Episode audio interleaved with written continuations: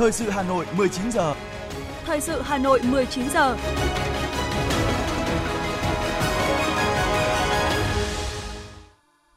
Thanh Hiền và Quang Minh xin kính chào quý vị các bạn. Bây giờ là chương trình thời sự của Đài Phát thanh và Truyền hình Hà Nội, phát trực tiếp trên sóng phát thanh tối nay thứ ba, ngày mùng 10 tháng 1 năm 2023. Chương trình có những nội dung chính sau đây. Tổng Bí thư Nguyễn Phú Trọng thăm chúc Tết, làm việc với Ban Thường vụ tỉnh ủy và lãnh đạo tỉnh Thái Nguyên. Ủy viên Bộ Chính trị, Bí thư Thành ủy Hà Nội Đinh Tiến Dũng thăm chúc Tết, tặng quà Đảng bộ và nhân dân tỉnh Ninh Bình. Chương trình Tết xung vầy xuân gắn kết cho công nhân viên chức lao động thủ đô và khai mạc hội trợ hàng Việt Xuân Quý Mão năm 2023 tại quận Ba Đình. Nguy cơ ca mắc COVID-19 tăng mạnh do biến chủng mới. Hà Nội ra soát toàn bộ công trường sau sự cố bé trai lọt ống cọc bê tông ở Đồng Tháp. Phần tin thế giới với những thông tin Hội nghị thượng đỉnh Mỹ, Mexico, Canada thảo luận về hàng loạt vấn đề quan trọng. Nga ghi nhận các trường hợp nhiễm cùng lúc hai loại virus nguy hiểm là virus cúm và virus corona. Và sau đây là nội dung chi tiết. Thưa quý vị các bạn, sáng nay Tổng Bí thư Nguyễn Phú Trọng và đoàn công tác Trung ương đã đến thăm chúc Tết, làm việc với Ban Thường vụ tỉnh ủy và lãnh đạo chủ chốt tỉnh Thái Nguyên. Tổng Bí thư Nguyễn Phú Trọng hoan nghênh chúc mừng và biểu dương sự cố gắng nỗ lực của những kết quả mà tỉnh Thái Nguyên đạt được trong năm 2022. Năm 2023, dự báo còn nhiều khó khăn thách thức, Tổng Bí thư đề nghị tỉnh Thái Nguyên phát huy kết quả đạt được, phấn đấu thực hiện thắng lợi các mục tiêu, nhiệm vụ đã đề ra. Tổng Bí thư yêu cầu các cấp ủy Đảng, chính quyền, đoàn thể tỉnh Thái Nguyên cần quan tâm chăm lo tốt hơn nữa để các gia đình chính sách, người có công, các hộ nghèo, công nhân lao động và toàn dân ngày càng cải thiện và nâng cao đời sống. Trước mắt là vui xuân đón Tết Quý Mão, thật vui tươi, an toàn, lành mạnh, tiết kiệm. Tổng Bí thư Nguyễn Phú Trọng đề nghị chăm lo đầy đủ và làm tốt hơn nữa công tác xây dựng chỉnh đốn Đảng và hệ thống chính trị, phát huy đoàn kết nội bộ, tạo sự thống nhất, đồng thuận cao trong nhân dân, xây dựng khối đại đoàn kết toàn dân ngày càng vững chắc. Nhân dịp mừng xuân đón Tết Quý Mão năm 2023, Tổng Bí thư Nguyễn Phú Trọng chúc Đảng bộ, chính quyền và nhân dân Thái Nguyên anh hùng ngày càng tiến bộ và đạt được nhiều thành tiệu mới to lớn hơn nữa. Nhân dịp về thăm tỉnh Thái Nguyên, Tổng Bí thư và đoàn công tác Trung ương đã đến thăm tặng quà và chúc Tết gia đình cán bộ tiền khởi nghĩa, thương binh 24% Nguyễn Trung Liệu tại phường Ba Hàng, thành phố Phổ Yên. Đoàn công tác cũng tới thăm và khảo sát thực tế tại hợp tác xã chè Hảo Đạt, xã Tân Cương. Phát biểu chỉ đạo tại hội nghị tổng kết công tác ngành ngoại giao năm 2022, triển khai nhiệm vụ năm 2023, Thủ tướng Chính phủ Phạm Minh Chính biểu dương, ghi nhận những nỗ lực và đóng góp quan trọng của ngành trong năm vừa qua, luôn nỗ lực, quyết tâm, đấu tranh vì lợi ích quốc gia dân tộc, kiên trì về nguyên tắc, chủ động sáng tạo linh hoạt trong ứng xử đối ngoại, xác định đúng địa bàn, vấn đề, chọn chúng thời điểm để tạo sự đột phá. Hoạt động đối ngoại đã được đẩy mạnh toàn diện với tất cả các nước lớn và hầu hết các đối tác chủ chốt. Bên cạnh thành tiệu, Thủ tướng cũng chỉ ra một số tồn tại, hạn chế để bộ khắc phục. Thời gian tới, Thủ tướng nhấn mạnh mục tiêu rất quan trọng với ngành ngoại giao là vận dụng sáng tạo đường lối, chủ trương đối ngoại của Đảng, nghị quyết Đại hội 13, chỉ đạo của Tổng Bí thư Nguyễn Phú Trọng tại hội nghị đối ngoại toàn quốc với tinh thần chủ động đi trước, mở đường cho phát triển đất nước, bảo vệ từ sớm từ xa, giữ nước từ khi nước chưa nguy, nắm chắc tình hình, đánh giá đúng đối tượng đối tác, tham mưu chiến lược cho Đảng, Nhà nước về công tác đối ngoại và hội nhập quốc tế, không để bị động bất ngờ về chiến lược. Thủ tướng đề nghị ngành tập trung thực hiện một số nhiệm vụ cụ thể, trong đó có thúc đẩy đàm phán các hiệp định, vận động gỡ thẻ vàng IUU, chủ động thích ứng với các vấn đề kinh tế. Để làm được điều này, Thủ tướng đặc biệt nhấn mạnh vai trò của các cơ quan đại diện Việt Nam ở nước ngoài, đề nghị nêu cao tinh thần trách nhiệm, luôn chân thành, tin cậy để nước sở tại chia sẻ, thấu hiểu, góp phần nâng cao vị thế, uy tín, hình ảnh của Việt Nam và tăng cường xuất khẩu hàng hóa của Việt Nam. Cũng trong sáng nay, Ban Bí thư Trung ương Đảng tổ chức hội nghị toàn quốc tổng kết công tác kiểm tra, giám sát năm 2022, triển khai nhiệm vụ năm 2023. Phát biểu chỉ đạo tại hội nghị, Thường trực Ban Bí thư Võ Văn Thưởng đánh giá cao, biểu dương thành tích các cấp ủy, tổ chức đảng, ủy ban kiểm tra các cấp đã đạt được trong năm 2022, phân tích những nội dung còn hạn chế trong công tác kiểm tra giám sát và bối cảnh tình hình thời gian tới. Thường trực Ban Bí thư đề nghị các cấp ủy, tổ chức đảng, ủy ban kiểm tra các cấp, nhất là người đứng đầu, cần nhận thức đầy đủ vai trò của công tác kiểm tra giám sát trong lãnh đạo chỉ đạo, góp phần xây dựng và chỉnh đốn Đảng. Các cấp ủy tăng cường lãnh đạo chỉ đạo, hướng dẫn cấp ủy và ủy ban kiểm tra cấp dưới thực hiện hiệu quả công tác kiểm tra giám sát, xây dựng chương trình kiểm tra giám sát khả thi, thực chất, phù hợp với tình hình theo phương châm giám sát mở rộng, kiểm tra có trọng tâm, trọng điểm và xử lý kỷ luật nghiêm minh, không có vùng cấm, không có ngoại lệ. Trong đó cần chú trọng kiểm tra, giám sát ở những lĩnh vực dễ xảy ra sai phạm, tập trung kiểm tra cán bộ đảng viên về trách nhiệm nêu gương, chấp hành quy định về những điều đảng viên không được làm, cần quan tâm thực hiện hiệu quả các nhiệm vụ do Ban chỉ đạo về phòng chống tham nhũng tiêu cực trung ương và cấp tỉnh giao tập trung làm rõ các vụ án vụ việc đang được dư luận quan tâm, chủ động tham mưu cấp ủy, tổ chức đảng tiến hành kiểm tra, giám sát việc thực hiện chủ trương đường lối của Đảng, pháp luật của nhà nước.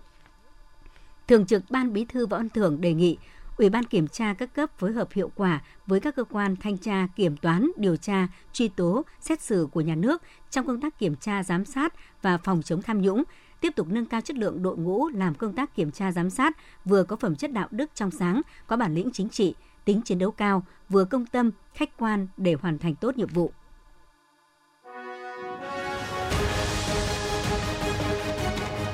Thời sự Hà Nội, nhanh, chính xác, tương tác cao. Thời sự Hà Nội, nhanh, chính xác, tương tác cao.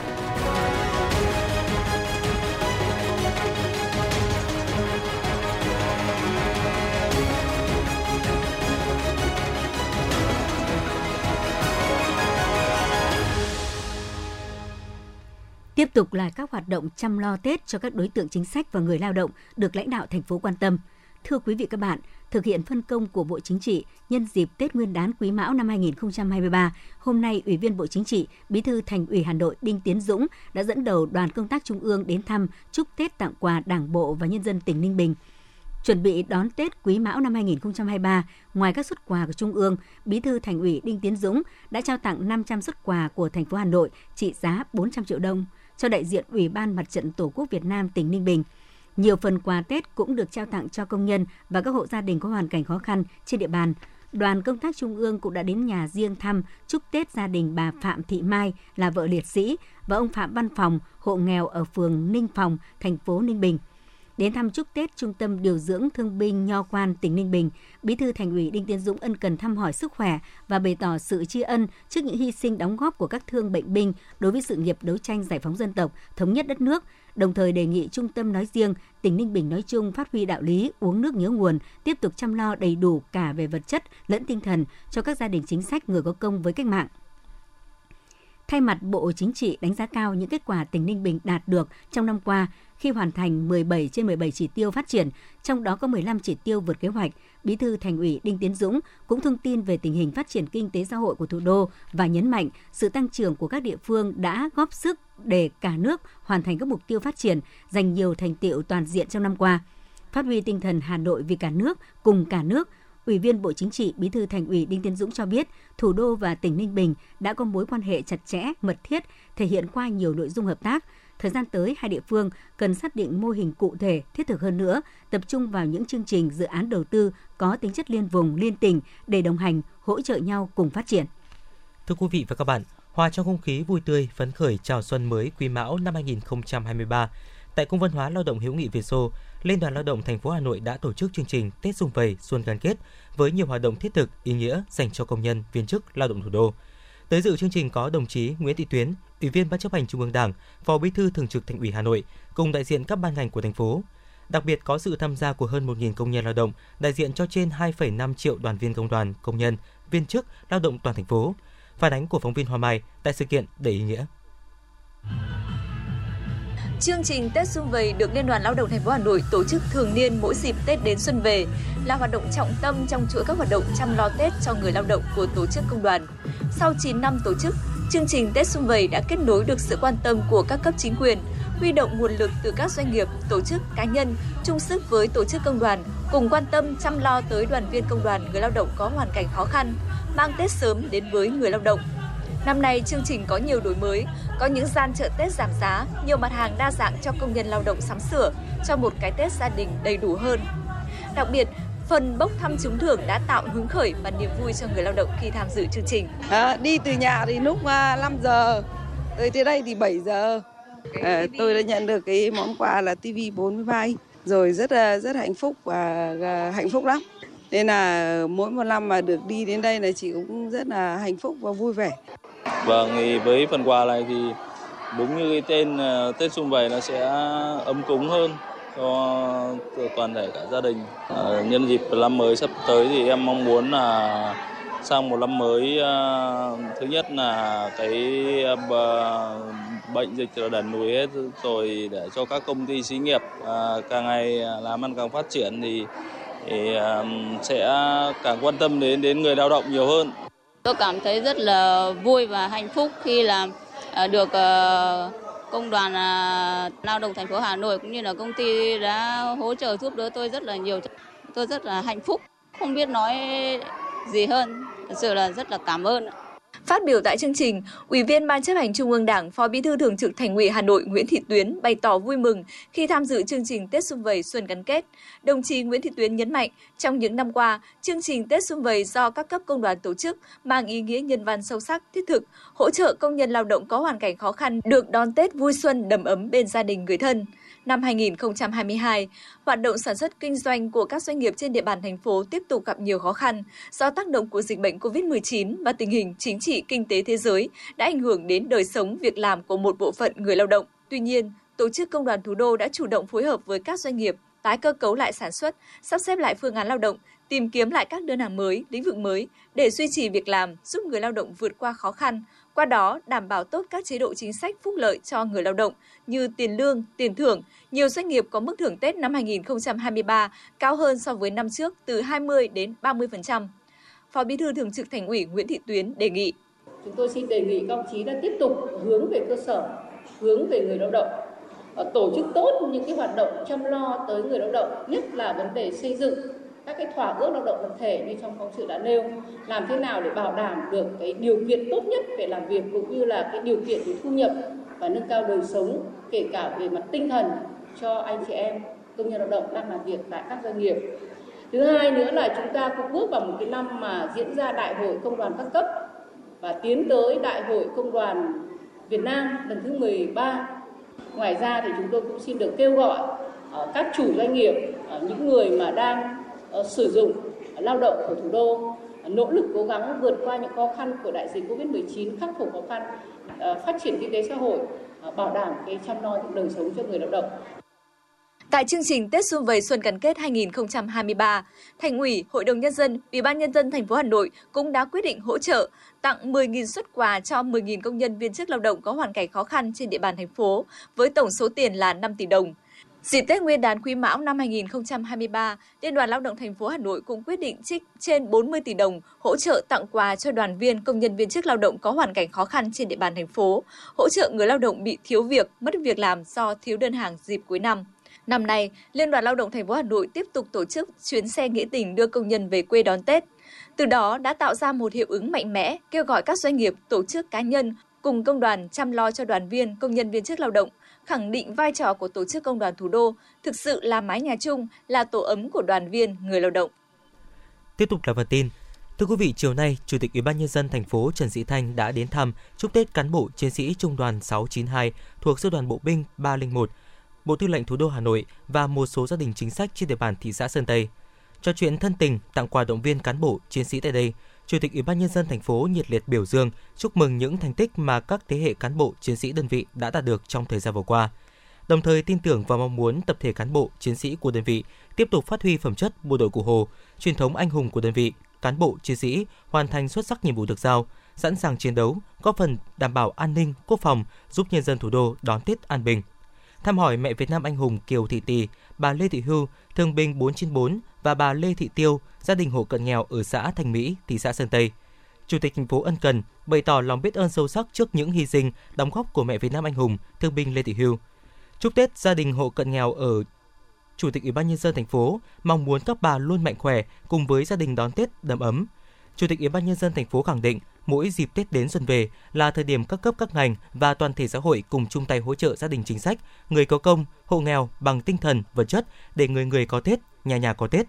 Đồng thời, đề nghị cấp ủy Đảng, chính quyền các cấp thị xã Sơn Tây tiếp tục phát huy tinh thần trách nhiệm, quan tâm, chăm lo cho các đối tượng gia đình chính sách, hộ nghèo trên địa bàn để không ai bị bỏ lại phía sau. Gia đình nào cũng có cái Tết đầm ấm và nghĩa tình. Cũng trong chiều nay, đồng chí Phạm Thị Thanh Mai, thành ủy viên, phó trưởng đoàn chuyên trách, đoàn đại biểu Quốc hội Hà Nội đến thăm chúc Tết một số cán bộ tiền khởi nghĩa, anh hùng lực lượng vũ trang, thương binh tiêu biểu trên địa bàn quận Đống Đa. Thăm chúc Tết ông Nguyễn Tiến Năng, cán bộ tiền khởi nghĩa, Thiếu tướng Phan Văn Lai, anh hùng lực lượng vũ trang nhân dân, nguyên phó Tổng cục trưởng Tổng cục Chính trị Bộ Công an, ông Lại Xuân Doãn, thương binh hạng 4 trên 4, bí thư tri bộ tiêu biểu Đảng bộ phường Ô Chợ Dừa và tặng quà Tết câu lạc bộ thương binh tiêu biểu quận Đống Đa. Tại Trung tâm nuôi dưỡng và điều dưỡng người có công số 2 Hà Nội, xã Viên An, huyện Ứng Hòa, Phó Chủ tịch Hội đồng nhân dân thành phố Phạm Quý Tiên đã gửi lời thăm hỏi ân cần, tặng quà trung tâm nhân dịp Tết đến xuân về. Cũng nhân dịp này, Phó Chủ tịch Hội đồng nhân dân cũng đã đến thăm, tặng quà các cá nhân tiêu biểu là mẹ Việt Nam anh hùng Đỗ Thị Bằng đã có hai con trai hy sinh trong cuộc kháng chiến chống Mỹ. Ông Đoàn Văn Mười là công dân tiêu biểu, sản xuất kinh doanh giỏi và gia đình hộ nghèo bà Đỗ Thị Nam. Sáng nay tại Cung Thể thao Quần Ngựa, Ban chỉ đạo Cuộc vận động người Việt Nam ưu tiên dùng hàng Việt Nam, quận Ba Đình khai mạc hội trợ hàng Việt Xuân Quý Mão năm 2023. Hội trợ hàng Việt Xuân Quý Mão diễn ra trong 8 ngày, từ ngày hôm nay mùng 10 tháng 1 đến hết ngày 17 tháng 1 năm 2023, với sự tham gia của 41 đơn vị là doanh nghiệp, hợp tác xã, hộ kinh doanh trên địa bàn quận và trong cả nước. Hội trợ mang đến cho người tiêu dùng hơn 60 sản phẩm ô cốp tiêu biểu của thủ đô và đặc sản các vùng miền. Hội trợ là cơ hội cho các doanh nghiệp quảng bá khẳng định thương hiệu hàng Việt, mà còn góp phần hình thành thói quen mua sắm sản phẩm ô cốp cho người tiêu dùng. Thưa quý vị, bánh mứt kẹo là những sản phẩm thiết yếu trong hoạt động mua sắm của người tiêu dùng thời điểm cận Tết Nguyên đán. Thế nhưng thời điểm này, người dân cần cẩn trọng, cảnh giác với nhiều sản phẩm mập mờ về nguồn gốc xuất xứ. Khi mới đây nhất, cơ quan công an huyện Đông Anh, thành phố Hà Nội vừa phát hiện một cơ sở sản xuất và kinh doanh thực phẩm đã thu mua số lượng lớn hàng Tết không rõ nguồn gốc để đóng gói đưa ra thị trường. Tại cơ sở, lực lượng chức năng đã thu giữ số lượng lớn hàng hóa Tết, tổng khối lượng lên tới gần 4 tấn. Theo cơ quan công an huyện Đông Anh, thủ đoạn của cơ sở là thu mua hàng hóa không rõ nguồn gốc, sau đó trả trộn, đóng gói bằng bao bì, nhãn mác tự in ấn, rồi xuất ra thị trường với giá rẻ. Xin chuyển sang những thông tin khác. Sáng nay, Tổng cục Thống kê công bố tình hình lao động, việc làm quý 4 và cả năm 2022. Theo đó, trong quý 4, người lao động có thu nhập bình quân tháng là 6,8 triệu đồng, tăng 95.000 đồng so với quý trước và tăng 1,5 triệu đồng so với cùng kỳ năm trước. Còn trung bình cả năm 2022, thu nhập bình quân tháng của người lao động năm 2022 là 6,7 triệu đồng, tăng 927.000 đồng so với năm trước. Nếu so với năm 2019, thời điểm trước khi xảy ra đại dịch COVID-19, thì thu nhập bình quân của người lao động năm 2022 tăng 759.000 đồng. Theo Tổng cục Thống kê, cùng với thu nhập tăng thì năm 2022, số người thất nghiệp trong độ tuổi lao động cũng giảm, cho thấy tín hiệu tốt của nền kinh tế. Thưa quý vị, dựa trên việc phân tích và kinh nghiệm từ việc đánh giá tình hình dịch tễ của các quốc gia khác, các chuyên gia nhận định sau kỳ nghỉ Tết Nguyên đán, số lượng ca mắc COVID-19 sẽ tăng. Tuy biến thể mới XBB.1.5 chưa xuất hiện tại Việt Nam, nhưng sự gia tăng đi lại trong giai đoạn gần Tết, trong Tết cùng với các nước mở cửa đường biên, nguy cơ biến thể này xâm nhập vào nước ta là rất cao. Vì vậy, Bộ Y tế cho rằng thời gian tới, số ca mắc mới có thể gia tăng. Để đối phó với biến thể mới, biện pháp đầu tiên là tiếp tục chiến dịch tiêm vaccine. Bên cạnh đó, người dân phải chủ động phòng bệnh cho bản thân và cộng đồng. Việc đeo khẩu trang khử khuẩn thường xuyên không chỉ giúp phòng COVID-19 mà còn là biện pháp tránh lây nhiễm các bệnh về đường hô hấp.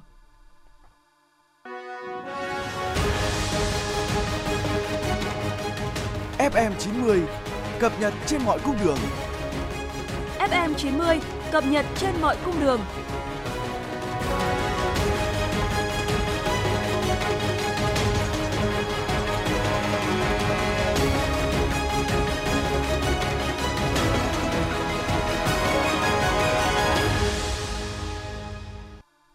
Thưa quý vị và các bạn, ban tổ chức lễ hội chùa Hương năm nay cần đảm bảo đúng 3 tiêu chí an toàn, văn minh thân thiện. Đó là yêu cầu của Phó Chủ tịch Thường trực thành phố Lê Hồng Sơn tại buổi họp bàn về công tác tổ chức lễ hội chùa Hương năm 2023. Lễ hội dự kiến tổ chức trong 3 tháng, từ ngày 23 tháng 1 đến hết ngày 23 tháng 4 năm 2023, tức từ ngày mùng 2 tháng Giêng đến hết ngày mùng 4 tháng 3 âm lịch.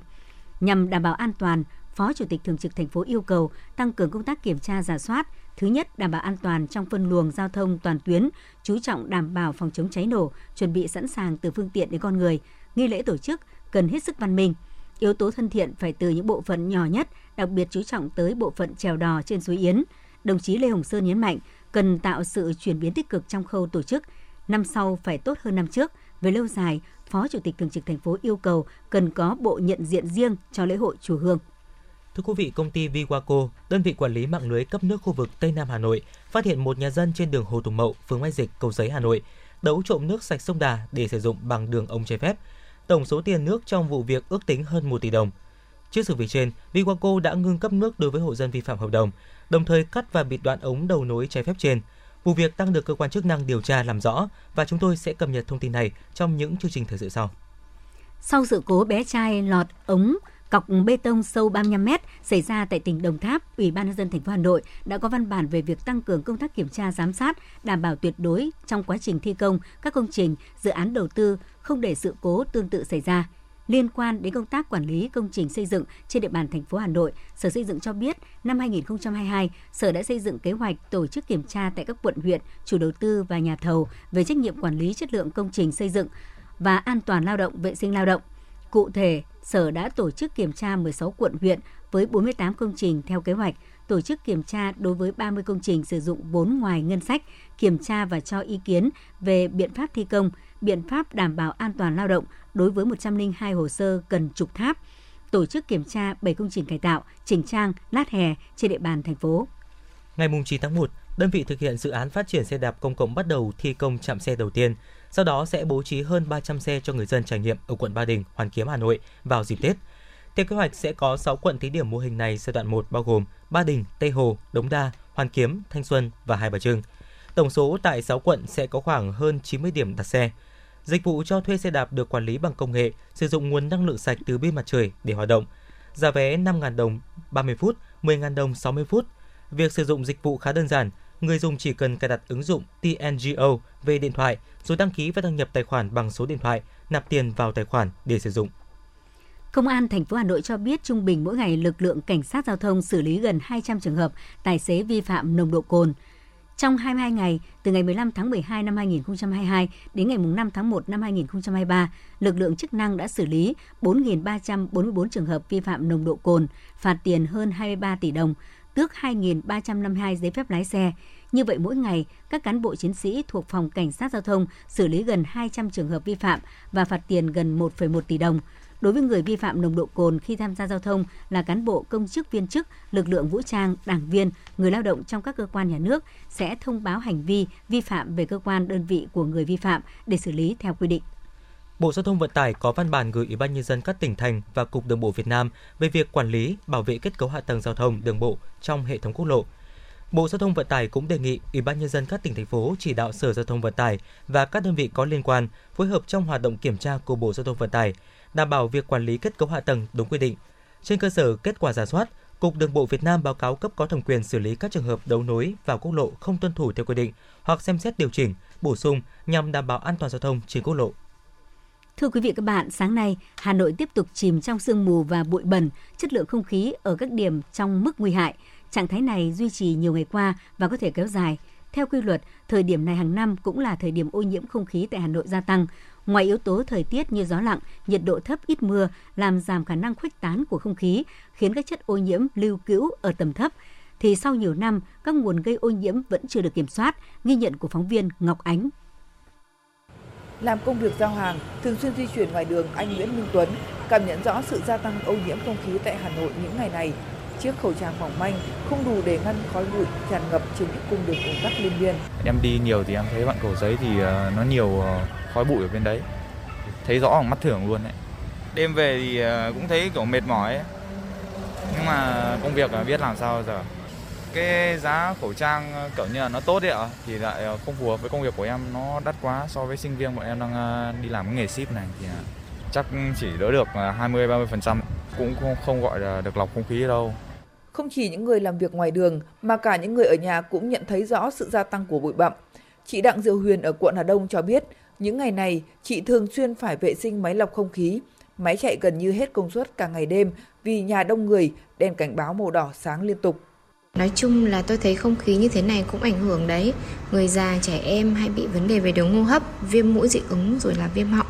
Thời tiết này, Tết trời của Hà Nội rất là đẹp mà bị ô nhiễm không khí thì cũng rất là buồn. Bây giờ chỉ có mong nhà nước đầu tư cải thiện cái ô nhiễm không khí thôi. Kết quả quan trắc của PAM-E lúc 8 giờ sáng nay cho thấy tất cả khu vực nội thành đang có chất lượng không khí xấu. Chỉ số AQI phổ biến ở mức 200 đến 300 đơn vị, ngưỡng rất có hại cho sức khỏe con người. Đáng lưu ý, điểm quan trắc ở phường Dịch Vọng Hậu, quận Cầu Giấy, Giảng Võ, quận Đống Đa, Hàng Bài, quận Hoàn Kiếm, Vĩnh Tuy, quận Hai Bà Trưng và các huyện ngoại thành ghi nhận AQI trên 300 đơn vị, ngưỡng nguy hiểm cho sức khỏe. Trong đó, khu vực Vĩnh Tuy được cảnh báo mức độ ô nhiễm cao nhất Hà Nội với AQI 491 đơn vị. Theo đánh giá của trang IQE, với AQI trung bình là 173 đơn vị, Hà Nội xếp thứ tư trong bảng xếp hạng 10 thành phố có chất lượng không khí kém nhất trên thế giới ngày hôm nay. Theo tiến sĩ Hoàng Dương Tùng, Chủ tịch mạng lưới không khí sạch Việt Nam, tình trạng ô nhiễm không khí nghiêm trọng tại Hà Nội trong những ngày qua là do chịu ảnh hưởng của điều kiện thời tiết. Theo chuyên gia này, kiểu thời tiết lặng gió, ít mưa, nhiệt độ thấp nhưng độ ẩm cao khiến bụi trong không khí khó khuếch tán. Đồng thời, giai đoạn cận Tết, lưu lượng người tham gia giao thông tăng vọt, cùng với khí thải từ hoạt động xây dựng, đốt rác khiến tình trạng ô nhiễm thêm tồi tệ và điệp khúc ô nhiễm môi trường sẽ còn tái diễn nếu không có các biện pháp kiểm soát nguồn phát thải hiệu quả. Các cấp là phải ngồi cùng với các biện pháp để giảm thiểu, hạn chế phương tiện giao thông như nào. Nhiều người có đốt những cái rác hay không, thế rồi các cái cơ sở sản xuất, các cái làng nghề, ví dụ tái chế giấy, tái chế kim loại, tái chế nhựa là phải làm cương quyết những cái ấy để có mong là nó hạn chế được cái phần nào. Vào thời điểm ô nhiễm không khí chạm ngưỡng nguy hại, Sở Tài nguyên và Môi trường Hà Nội khuyến cáo người dân không ra ngoài tập thể dục, đặc biệt là người già và trẻ em. Người dân nên mang khẩu trang chống bụi PM 2.5 đạt chuẩn khi đi ra đường và lưu thông trên đường bằng các phương tiện công cộng hoặc phương tiện không có che chắn. Tình trạng ô nhiễm khả năng kéo dài trong nhiều ngày tới trước khi miền Bắc đón thêm không khí lạnh vào ngày 16 tháng 1.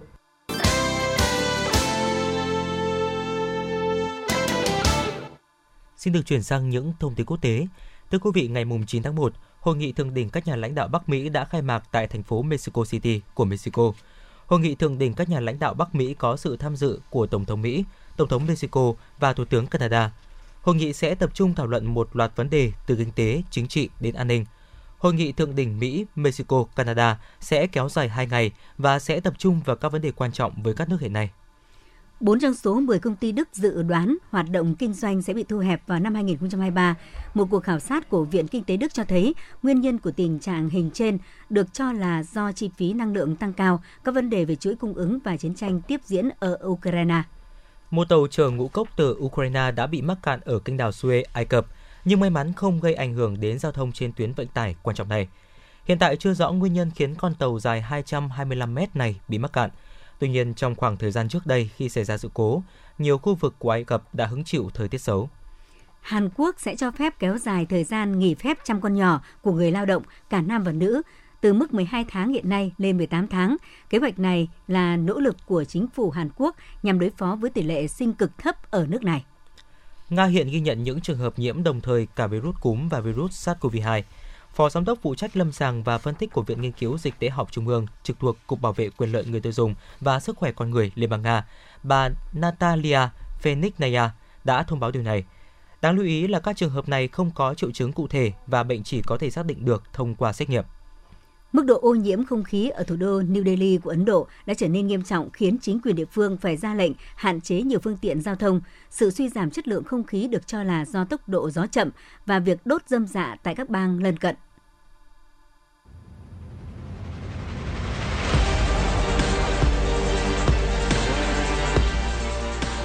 Bản tin thể thao Bản tin thể thao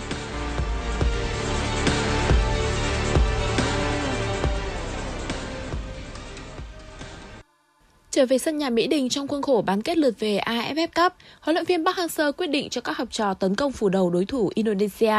Ngay phút thứ ba, đội khách đã bị dội gáo nước lạnh khi Hùng Dũng có pha truyền dài chính xác cho Tiến Linh băng xuống dứt điểm chính xác mở tỷ số trận đấu. Dù dẫn trước 1-0, nhưng đội tuyển Việt Nam vẫn không ngừng gia tăng sức tấn công. Đến phút 48, Tiến Linh trở thành nỗi ám ảnh của hàng thủ đối phương bằng cú đánh đầu cực hiểm, nâng tỷ số lên thành 2-0. Bàn thắng này đã đánh sập mọi nỗ lực cố gắng gượng dậy của Indonesia. Những phút cuối trận, huấn luyện viên Park Hang-seo rút ra nhiều trụ cột để giữ sức. Với chiến thắng thuyết phục 2-0, đội tuyển Việt Nam trở thành đội đầu tiên có vé vào chung kết. Bên kia chiến tuyến, huấn luyện viên Shin Tae-jong cùng các học trò đến nay vẫn chưa biết đến mùi chiến thắng trong 5 năm trở lại đây trước đội tuyển Việt Nam. Theo thông báo mới nhất từ VFF, với chiến thắng 2-0 trước Indonesia và giành quyền vào chung kết, đội tuyển Việt Nam được thưởng 1,5 tỷ đồng. Trước đó, sau trận lượt đi trên sân Indonesia, đội cũng đã được VFF thưởng động viên 500 triệu đồng. Tổng cộng hai trận bán kết là 2 tỷ đồng tiền thưởng. Ngoài ra, ở các trận còn lại, đội tuyển Việt Nam còn được thưởng trận thắng Lào 500 triệu đồng, thắng Malaysia 1 tỷ đồng, thắng Myanmar 500 triệu đồng. Như vậy, tổng cộng các tuyển thủ đã nhận 4 tỷ tiền thưởng cho thành tích vào chung kết AFF Cup 2022. Con số này chắc chắn còn tăng lên nhiều nếu Quang Hải và các đồng đội giành chiến thắng ở chung kết. Tối nay, đối thủ của đội tuyển Việt Nam trong trận chung kết AFF Cup sẽ được xác định sau trận đấu giữa đội tuyển Thái Lan và đội tuyển Malaysia kết thúc. Thua 0-1 trên sân Bukit Jalil của Malaysia, tuyển Thái Lan buộc phải giành chiến thắng để nếu không muốn trở thành cựu vương tại AFF Cup. Còn đội khách chỉ cần hòa là sẽ giành quyền vào chung kết. Đội tuyển Malaysia dưới dẫn dắt của chiến lược gia Hàn Quốc Kim Ban-gong đang thi đấu thăng hoa. Những chú hổ Malay ngày càng trở nên đáng sợ hơn với sự trợ giúp từ dàn cầu thủ nhập tịch. Trong khi đó, với lợi thế sân nhà và áp lực phải thắng, Thái Lan được kỳ vọng sẽ thể hiện được bản lĩnh của nhà vô địch để ghi những bàn thắng quan trọng đưa đội nhà vào vòng chung kết. Trận đấu giữa Thái Lan và Malaysia sẽ khởi tranh vào lúc 19 giờ 30 phút tối nay. Dự báo thời tiết khu vực Hà Nội đêm ngày 10, ngày 11 tháng 1 năm 2023. Đêm và sáng có lúc có mưa nhỏ, nhiệt độ từ 18 đến 22 độ C. Quý vị và các bạn vừa nghe chương trình Thời sự tối của Đài Phát thanh và Truyền đội, chỉ đạo nội dung Nguyễn Kim Khiêm, chỉ đạo sản xuất Nguyễn Tiến Dũng, tổ chức sản xuất Quang Hưng. Chương trình do biên tập viên Nguyễn Hằng, các phát thanh viên Quang Minh Thanh Hiền và kỹ thuật viên Quốc Hoàn thực hiện. Thân ái chào tạm biệt và hẹn gặp lại quý thính giả vào chương trình thời sự 6 giờ sáng mai.